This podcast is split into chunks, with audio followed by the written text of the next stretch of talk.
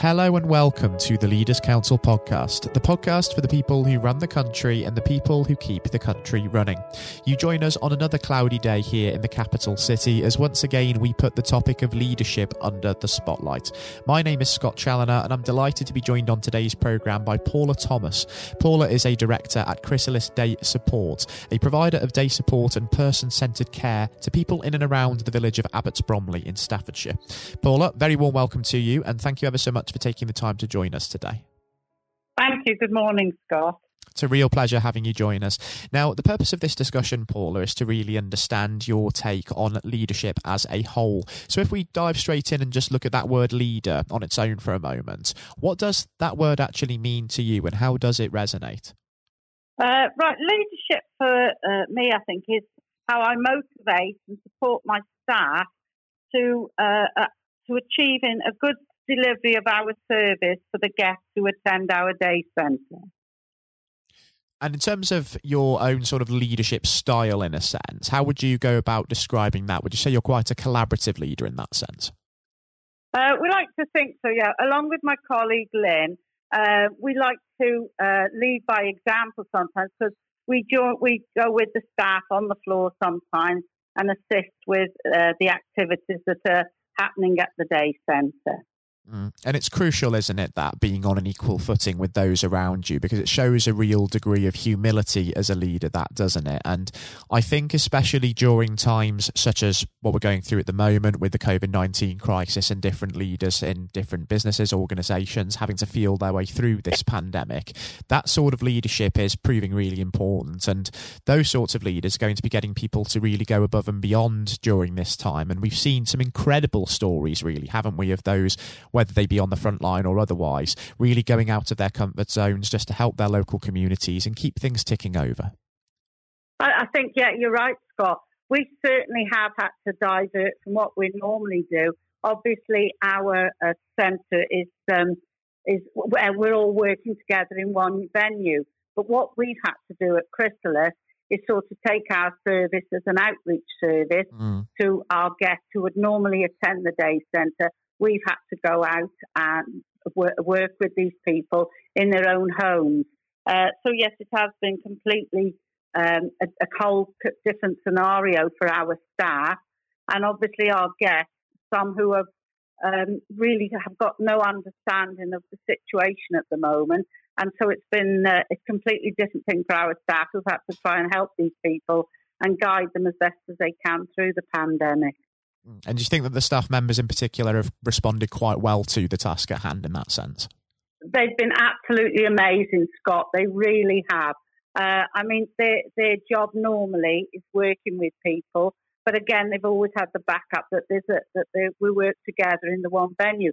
But they're having to go out um, on, on, as I say, to work with these people in their own homes, and yeah, they've been absolutely amazing the reports we've had back from the carers of some of our guests is that, that you know they've really appreciated this help because they've been struggling themselves. So yeah, that the staff have been absolutely amazing. Mm.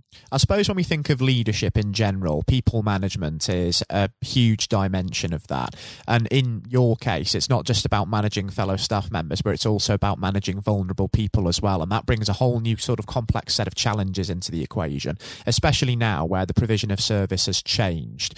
And I was actually speaking to um, one um, provider of such similar services the other day, and they sort of said that they had to be really conscious of maybe even wearing PPE as such when delivering services, because when dealing with people with sort of complex mental health disorders, especially, it can form a little bit of a trigger as well um, for that. So that's something you've got to be sensitive of, and it brings across um, a whole new raft of challenges, doesn't it? That. Oh, definitely, yeah. Uh, we've we were very lucky, fortunately. We, we had sufficient supplies of PPE, so our staff were able to go out. But yeah, it, it is sort of like a barrier. It wasn't so mm. much the gloves, I think, as the masks. Uh, yeah, that, that really did sort of, some people were, were really quite concerned. Why were we suddenly turning up wearing these masks? And it was fortunate that uh, our staff have got a, uh, they knew they knew the members, that the, the guests that they were going to um, visit, and this this helped that they actually knew them. But yeah, it was that these people didn't quite understand why have you got this mask on, and, and it was it was difficult to get across to them. Mm. But obviously, we were making jokes of it uh, to try because we didn't want to upset people or get them, re, you know, more worried than some of them were. So um, yeah, we, we sort of made out it was a bit of a fancy dress with some people. Mm, it's morale as well, isn't it? Which is incredibly important from a leadership perspective, keeping morale high. And um, with the experience of managing something as difficult um, as this and sort of moving toward that outreach kind of service, do you think that under the new normal, this is something that you may well end up pursuing sort of more regularly in future? Uh, I'm not. I'm not sure at the moment, Scott. This has been a complete new learning curve for mm. us. Uh, in previous lives, Lynn and I have actually directed uh, a home care service, so we have got a lot of knowledge, which, which actually was quite good. Um, yeah, it, it, has been a learning curve all the way through the time uh, as to how we handle this. Whether it, w- it will move on to something else in the future, we don't know yet. Uh, but it, it, there is a possibility that, yeah, that could become. Um, I think with a lot of our guests, it was the isolation um, that, that um, was a, a, lot of the problem. These people come to Chrysalis normally to have interaction with other people, mm. um, to uh, sort of have a nice meal, because otherwise they tend to be sitting at home eating on their own. So it's nice that when they come to Chrysalis, it becomes a bit of an event. So it's for them to socialise with us um, when they come to Chrysalis. And of course, they've been missing out on this, and they a lot of the question we were getting was, we you know, we can't understand why we can't go. So the staff have been there to try and support these people and interact with them so that, you know, at least they're getting some interaction with people, which of course they were all missing, that they couldn't understand why they weren't getting this. And again, we've had to support the staff. The staff have been ringing us, we've been speaking to them a lot and working through any of the problems that we had. So, uh, yeah, it, has been a, a completely mm. different scenario to what we normally do. And do you think that there are going to be some positives to take from this difficult and quite tragic time in the sense that you've had to be flexible, you've had to be adaptable, there's some vital experience of crisis management there, and it's ultimately going to be character building for staff members as well? Oh, yeah, I think it has. I mean, if you take away all the horrible things about it, there has been, as you said at the beginning, there's a lot of good, uh, good stories going about what mm. people have done, what they've achieved, and it has, it has been really nice. And yes, it has been a lot of character building. As I have said before, the staff are normally used to working on their own. They've had to go out and they've been working out on the community. Um, with, with, they've got support from the phone, but of course they've got they've got a lot of goodwill, the staff, and there's a lot of community spirit. So yeah, it has. It's it's been a, a very a very hard learning curve, but yeah, I think we have we've learned a lot from the, from the whole experience. Mm. And learning, of course, is how we uh, develop, isn't it? So that's going to be incredibly important. Of course, it is. Yeah, and it's sort of, sort of you could get, you've learned things that we can perhaps put into practice when we get back to whatever normality we are going to have after this that where there's things that we've learned that we can put into practice at the day centre. And like you say, perhaps it may be that we'll be doing a little bit of outreach working with these people to keep that continuity going.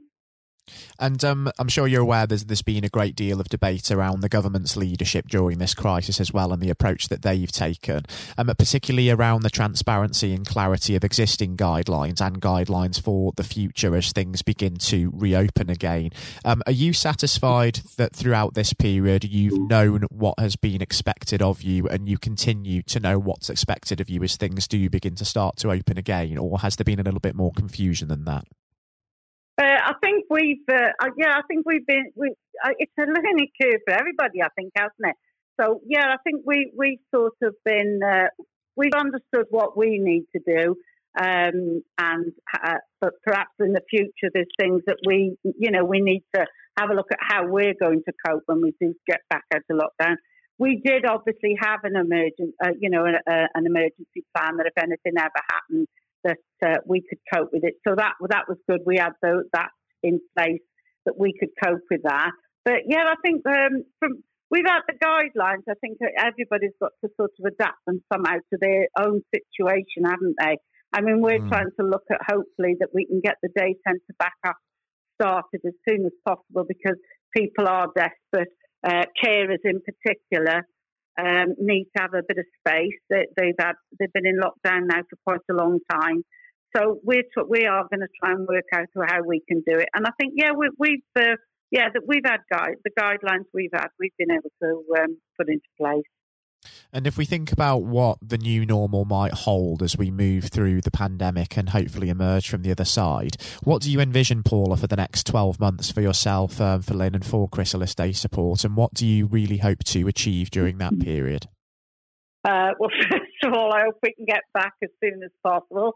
Uh, I think there's a possibility that we can uh, that we, there may be a little bit of outreach work that we may do, be doing with um, our guests and with their carers. Uh, obviously, we've got a sister site in Shrewsbury, which is Willow Lodge. Uh, that unfortunately had only just been open 12 months. And uh, of course, we'd, um, you know, we would build, we were just starting to build up the business there. And of course, that's now been put back a bit. So obviously, we've got some work to do there as well. Um, but yeah, we're, we're, we're quite optimistic about the future. We're optimistic about it that we can we can get it up and running again. That's really um, encouraging uh, to hear for sure, Paula. And you know, I think um, over the next uh, few months, um, it would actually be really beneficial to catch up and have you back on the program just to see what has changed in the time between and understand how things are getting on with the reopening as well. Because it's all well and good speculating about the future from this point, but there's still plenty of time for things to change, of course. Well, well, it certainly is, Scott. I mean, 14 or 15 weeks ago, none of us knew where we were going to be, the, what was going to happen in mm. the time that just, we've just gone through. So, no, you, you, you know, nobody can see, can they? And we can't predict. But I, but I think there's going to be a lot of uh, a lot of people are optimistic about the future, and I'm sure that we uh, that everybody can sort of, if we, everybody pulls together, I'm sure we can sort ourselves out. I know we've certainly learned that our our service I, I think uh, has been valuable in supporting our guests. Uh, I know we've had a lot of comments from our carers that they've appreciated the help that our staff have been giving them out in the community. So that, that's that's a good thing. That was a good thing. It certainly is, and um, I have to say, Paula, it's uh, been a real pleasure having you on the uh, the program uh, today with us and a most insightful experience. It's a shame we're just about out of time. Otherwise, I'm sure we could talk about it long into the afternoon. Um, but in the meantime, um, do take care and do stay safer with all still going on um, at the moment, because as we well know, we're not out of the woods with this yet, for sure. We certainly aren't, and thank you very much, Scott. Thank you. That was Paula Thomas speaking, director at Chrysalis Day Support. Coming up next on today's programme, I'll be handing over to Matthew O'Neill for his exclusive interview with Lord David Blunkett. Lord Blunkett is an active member of the House of Lords, a former Labour MP and Secretary of State, and of course the chairman of the Leaders' Council of Great Britain and Northern Ireland.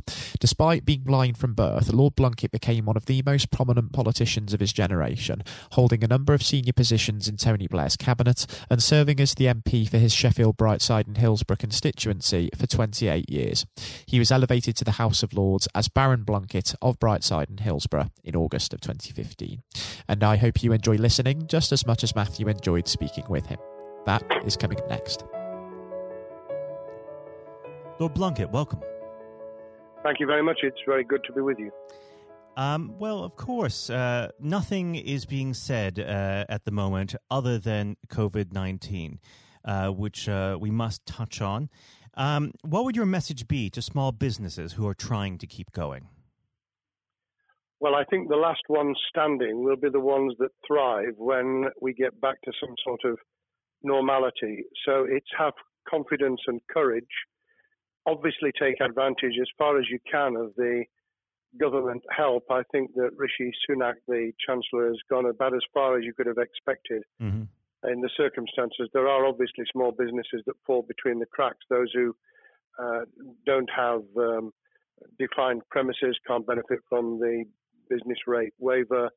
Uh, have not really been able to demonstrate that they can uh, adhere to the PAYE for furloughing staff, and of course whether they can receive the the grant, 10,000 or 25,000, all, all of those who can uh, are obviously able at least to benefit from that for the time being and look to the future. But I think the second thing to say, and they don't need me to tell them this as a politician who who did once do a business studies qualification, which is that it will be a different world, and being able mm. to hmm. think about how that world will look in a year's time, and be creative about it, and learn from not just what's happening to you at this moment in time, but to others around you and the sector that you're working in, that will be really important.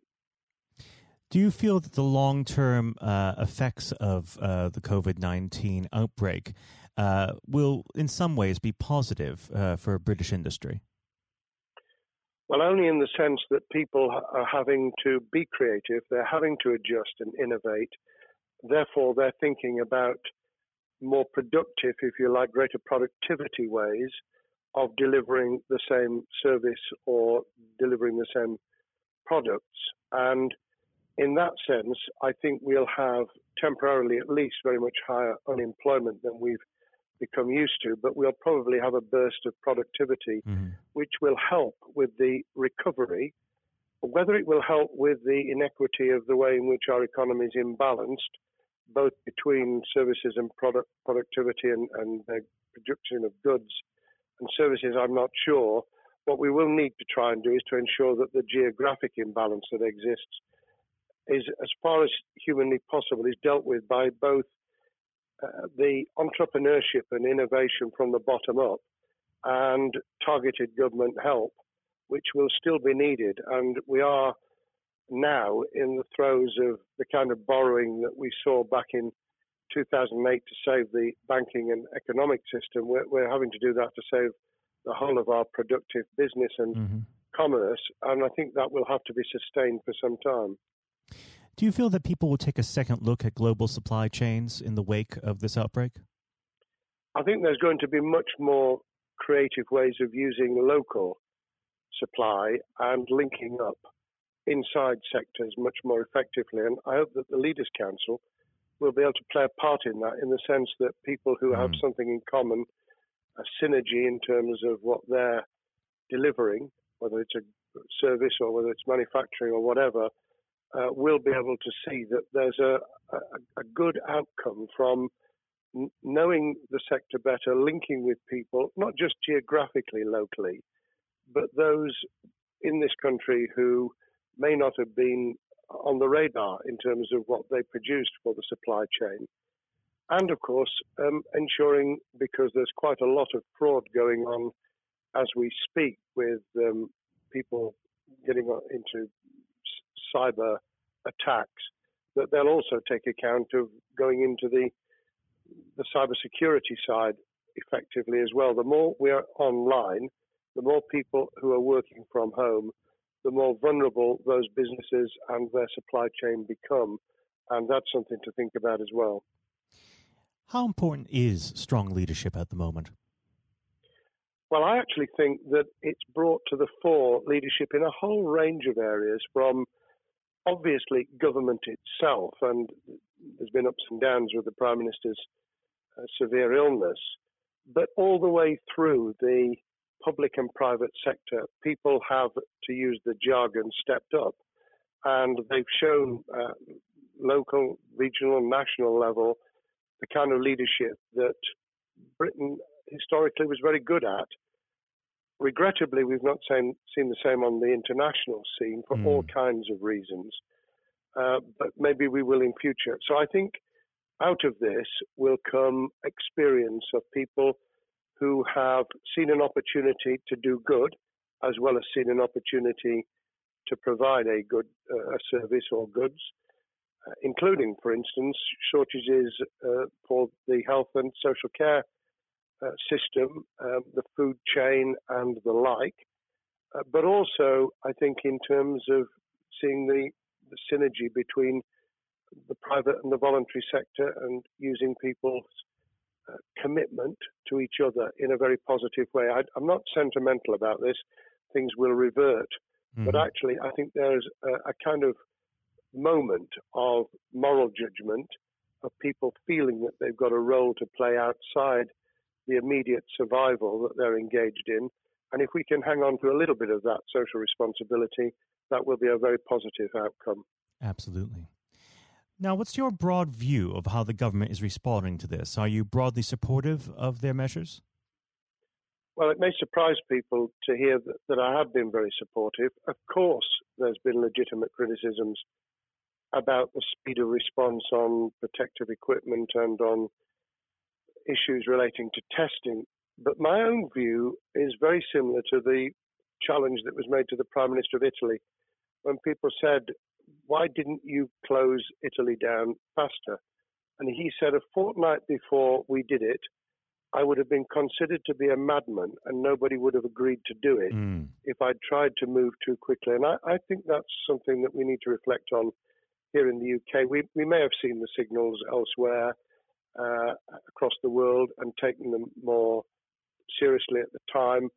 Hindsight is a wonderful thing, but as someone who's uh, had his life in uh, the opposite uh, political party to the, the present government, I think that with some hiccups and mistakes, they've not done a bad job in what has been incredibly difficult circumstances. And you're absolutely right. In a in a liberal uh, democracy that we live in, it's it's very difficult for people to swallow orders given to them from government. Um, well, the the UK and um, and the US, and to some extent to the Scandinavian countries, have a very different interest, uh, history and, and, therefore interest in maintaining the freedom to decide and the persuasion and mm. consent that's required. Uh, those countries that have experienced one way or another totalitarianism over the last century have a slightly different way of coming at this. Mm. I don't want to exaggerate it, but I think that that's why getting the balance right of getting people to go along with what you want them to do in their interests as well as the nation as a whole is a sensible, proportional balance. And I think we now need to adjust to the coming out of the crisis gradually, uh, readjusting to recovery uh, in the same way. Now, something you've mentioned recently on this balance is uh, the police overreach in the enforcement of the COVID 19 uh, structures that have been put in place. What have they done right, and where have they gone too far? Well, I think that they were interpreting what was not necessarily as clear advice as it might have been for all kinds of reasons, because people were feeling their way. I think what's come out of it has been uh, a demonstration by local police services in some parts of the country that they could get people to do what was needed without the heavy hand of drones overhead mm. or people being told that they you know shouldn't be walking in the street because this was all about self isolation not incarceration it was about getting people not to pass the infection on to each other and therefore to provide distance rather than to make our lives a misery those police services that adopted that policing by consent and chivying people along did really well. Those who went over the top, I think, soon got a very substantial pushback. And one of the strengths of our democracy is that you could have that debate. People could say, I'm terribly sorry, we, we think the police force in our area has gone over the top. And that in itself is a constraint and uh, a readjustment. That, that's another strength of um, living in a country where you can have opinions and express them without actually being thought to be a fool. Now, of course, uh, the government has faced criticism uh, that they were slow to react, uh, and Boris Johnson wasn't present at the early COVID 19 COBRA meetings. Now, uh, number 10 has claimed that this is normal practice. Uh, the health secretary often chairs COBRA meetings uh, related to health. does this tally with your experience as a Secretary of State, or would you have expected the PM to be more hands on during the initial stages? I think different prime ministers do have a very different style. And Boris's style, which I think will now be considerably adjusted, was very swashbuckling. In some senses, delegating is a good thing, uh, as every leader of every business or public service knows. Those who try to pull too much into themselves end up with a massive bottleneck, uh, great uh, failure of trust and the inability of people to show what they're worth and to, to demonstrate their capability. So I, I, I'd be very wary of jumping in and saying he was wrong to delegate the essential Cobra meetings. What I was surprised about was that he didn't um, chair the first couple because Mm-hmm. My experience with Tony Blair for the eight years I was in cabinet was that Tony was a great delegator, but he would get a grip to begin with, watch what the difficulties were, and then give people direction and confidence to be able to get on with it. So looking back, I think Boris himself probably thinks, God, I wish I'd spotted the signals from elsewhere in the world more rapidly and I'd just been there. However, this also raises another issue. All of us in positions of leadership need good teams around us. Mm-hmm. I think after this is over, he will be assessing those who really did step up and those who demonstrated their inadequacy. I think we'll probably end up in a year's time with a much stronger cabinet than we have today. Well, absolutely. And of course, uh, we've seen a, a significant uh, drop in the visibility of uh, certain special advisors like Dominic Cummings uh, during this uh, entire period. So it'd be interesting to see how that pans out. Um, well, now- it's certainly readjusted the role of those behind the scenes with those who should be taking the decisions having received advice. Obviously, there's been a complete transformation in the profile of experts, if I might use that term, who'd previously been denigrated. Mm-hmm. Scientists, medics, people with behavioral science uh, understanding. My only criticism was were we getting wide enough advice? Were we narrowing it too much to a couple of key centres in London? But that's because I've always been adverse to everything being London centric. I think there's great expertise, wisdom, experience out in the sticks, and uh, we should use it. Uh, rightly so. Um, now, was part, pandemic planning part of your time as a minister, particularly perhaps uh, when you were Home Secretary? Well, it was, but it was on the back of risk arising out of counter-terrorism measures. Right. Uh, I was the Home Secretary for three months when the attack took place in September 2001 on the World Trade Center and beyond we did an enormous amount of uh, scenario planning, both desktop and, and real. On the back of that, it was very heavily orientated to future developing terrorism risk. I certainly got involved with talking about pandemics. I remember being at a seminar in Edinburgh where the university there had done a lot of work itself on the issue of pandemics. And of course, we, we saw SARS and other things emerging. I, I think it would. People have criticised the government for not picking up the report from 2015, five years ago. I think that what happens is human nature kicks in. You deal with what you're immediately faced with. Mm. You you can you can sponsor reports. This is true of business planning, of course, as well, and scenario planning for what business continuity will look like, recovery plans for business, what will happen if um, there's a cyber attack, what happens if there's an energy sh- uh, shutdown. Um, these kind of things you, you can look at, but you're immediately turning your eyes to what's in front of you. And had we picked up a bit more on the danger from Ebola and SARS and what have you in the past, then we might have said, what if something hits us in the developed nations that we don't have a vaccine for, mm-hmm. that we can't immediately whisk up uh, protective materials or equipment or, for that matter, medicines that help with recovery, all of which we now see are a danger. I think this will make an enormous difference to the planning for the for the years ahead. I hope it will be widened so that we don't just look at what's happened, because very rarely do you see something exactly repeat itself some of the circumstances will be, but others won't. So that's why I've put emphasis in what I talk about on looking at the other virus, the cyber attack uh, scenario, mm-hmm. which could be just as dangerous in a uh, a world of just-in-time provision. One of the miracles of uh, the modern developed world, except for the very poor, has been the distribution of food. A lot of it on computerized, uh, technologically advanced systems, if that were to come down, we'd be in real trouble. So I think we need to think those sort of scenarios as well. So have a full plan across uh, both sectors: uh, biological warfare, pandemics, and uh, cyber warfare. Yes, and to do so on different levels.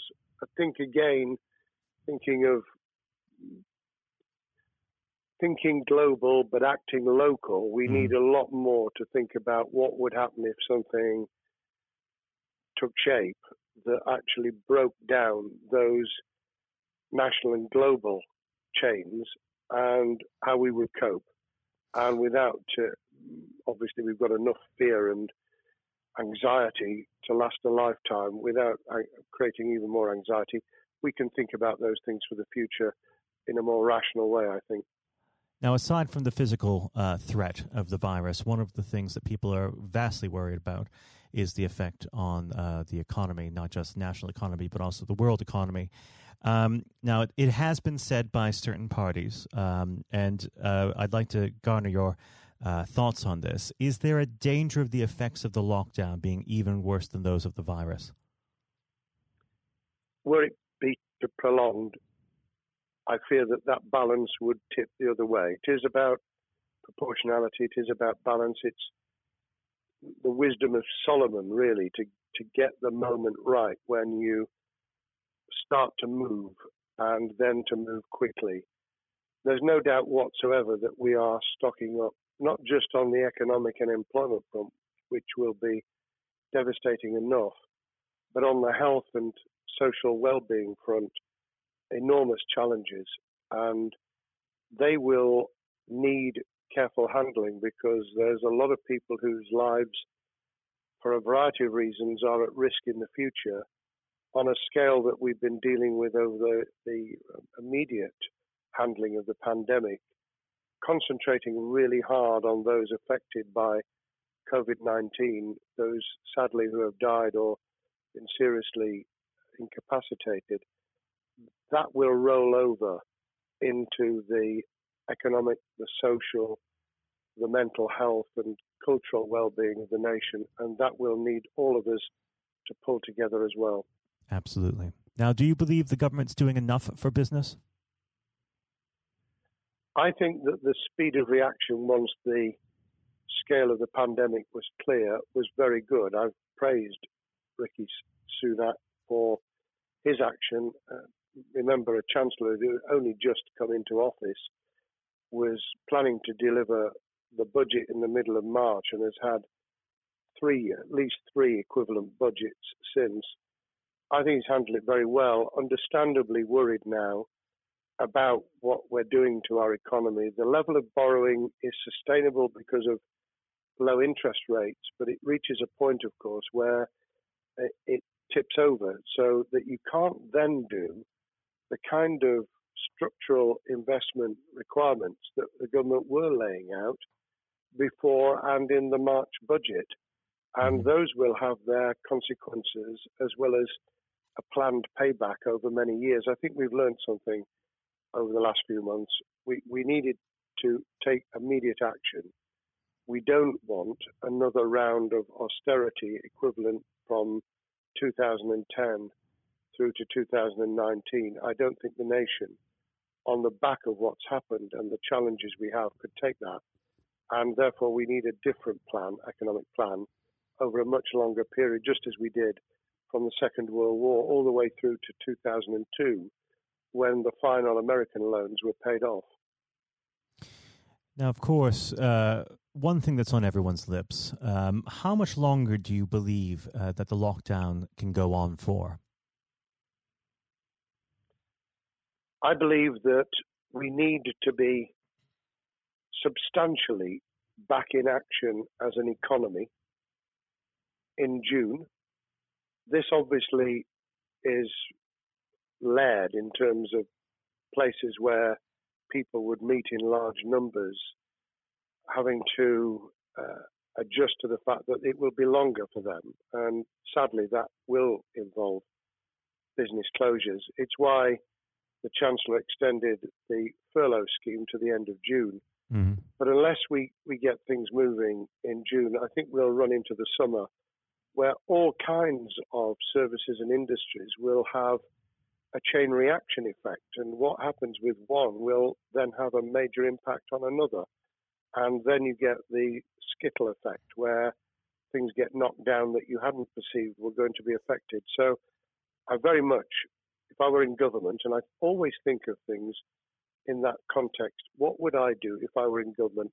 I would be on the side from the second week in May on the side of the Hawks in terms of saying we've got to start moving and we've got to do so with the collaboration and cooperation of the public who have got the message, who did behave, who responded magnificently. Let's try and get back, perhaps, you know, doing things differently for a time, but substantially getting back to business as usual. Unless we do that, then those areas that can't and wouldn't expect to be back in action immediately get pushed further into the middle of the year and the autumn, and then they become unsustainable.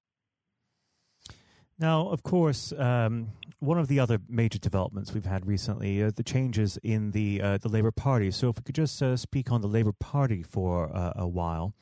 Um, this might sound like uh, an obvious question, but uh, how does uh, Keir differ from Mr. Corbyn? Well, I'm biased because I believe the Labour Party um, has come out of four and a half years of a black hole of a nightmare, mm. uh, where it neither represented a, a, a uh, credible opposition nor uh, an electable government, and the combination was to let those who supported the Labour Party and needed some of its policies uh, let them down very badly. Sir Keir Starmer both is a highly intelligent uh, professional lawyer who, as Director of Public Prosecutions, led the service well, uh, had to take difficult decisions at a time of austerity, understands the world beyond Labour members, but has been able to do business with those who originally supported Jeremy Corbyn mm-hmm. and was able to command support from them. His creation of a balanced shadow ministerial team has been very encouraging. Um, I, I, supported Lisa Nandy, who he's made shadow foreign secretary, because I thought she understood the north of England and um, the uh, the disaffected uh, Labour former Labour voters. But I believe that Sir has taken on board those who have something really sensible to offer and I believe he will be both a, a, great leader of the opposition. More importantly, he will then present himself as a credible alternative prime minister. And all governments need an alternative government at their shoulder. Mm. Uh, it was true of us from 97, and it took the Conservatives some time to recover and to get to that position, but they did, and the Labour Party will, and that's crucial for our democracy. All of us need to understand and appreciate that a living, breathing, functioning democracy requires uh, a credible, confident, and uh, in many ways uh, supportable opposition, as well as a government that we clearly want to do well, because none of us want, as we didn't with the COVID crisis, none of us want the government to fail. We want to see our economy recover. We want our social well-being to t- be taken into account. We want to overcome deep-seated inequality and poverty, and we want to do it with enterprise and entrepreneurship and business playing their role. And that is about leadership nationally, locally, in the private and the public sector. People with ideas, with confidence, with the ability to pull teams around them. Above all, to have some idea of what it is they want to achieve and a very good idea as to how to achieve it. Now, of course, one of the biggest problems Sir Keir is facing will be tackling the party's anti Semitism problem. Uh, there has been a recent internal report that has been quite damning. Uh, what's your response uh, to that report, and what does Sir Keir need to do in response?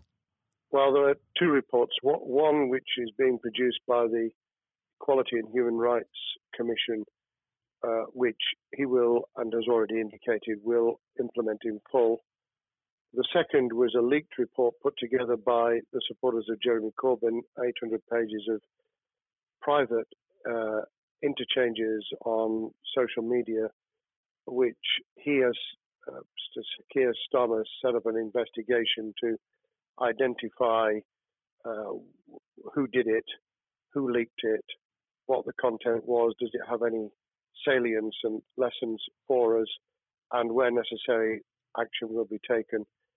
So I hope that uh, as he moved very quickly to reassure the Jewish community, so he will be able to take the necessary steps to back up that reassurance with the kind of actions that says that this was a blight on a historic great political party that all, us, all of us were ashamed of. We've been able to put that behind us and to move on to facing the future with confidence. What's the one king, uh, key thing that Sir Keir needs to do to restore Labour as an election winning party? I think Sir Keir Starmer's major challenge is to convince sceptical voters that Labour has not only reverted to a party that they can support because they can see it acting, developing, presenting as a credible alternative government, mm-hmm. but also that the lessons have been learned from the fiasco from 2015 onwards. In other words, there have to be very clear signals of substantial change, not just the right words, not just reassurance that we're not uh, going back to some of the crazier uh, policies, but actually that we've understood why the electorate rejected those policies so substantially in December 2019. If people get that message, they'll understand that the Labour Party has changed, as it did in the 1980s and early 90s, to become the electable government with the greatest majority in historic majority, even greater than 1945, which I was privileged to be able to take advantage of in 1997 when I joined the cabinet. Now, I know what your answer is going to be to this question, but uh, indulge me. Um, do you think Sir Keir has what it takes to be PM? Yes, I do. I think he has the background, he has the experience, he has the professionalism, he has the forensic uh, mindset, and he has the confidence to have put a team around him which will ensure that it will work. And those elements are true of all leaders ideas, the ability to build a team, to have confidence in that team, uh, and to be able to demonstrate leadership in practice, sometimes at the most difficult times. And, you know, the Leaders' Council, those sharing their thoughts with uh, uh, the kind of thing that we're doing now uh, with uh, a podcast, but also joining us in linking up in that network of people who can support and help each other and learn from mm-hmm. each other. That is what needs to be done in politics as it needs to be done in business. Thank well, you very much indeed, Matthew. Well, really thank you for coming on the uh, the program. It's been a, an absolute pleasure, and I look forward to speaking with you again. Thank you very much, and good luck to all those listening in what has been a nightmare scenario. Good luck for the future. Have courage have confidence, and yes, listen to those who know more about business than I ever will. Thank you, Lord Blunkett. Thank you. This has been the Leaders Council podcast. Thank you for celebrating excellence in leadership with us. I've been your host, Scott Challoner. Until next time, goodbye. Thank you for listening to our podcast. The views expressed within the podcast do not reflect the views of the Leaders Council of Great Britain and Northern Ireland, its parent company or subsidiaries, members of staff, or other guests of any other person therein associated.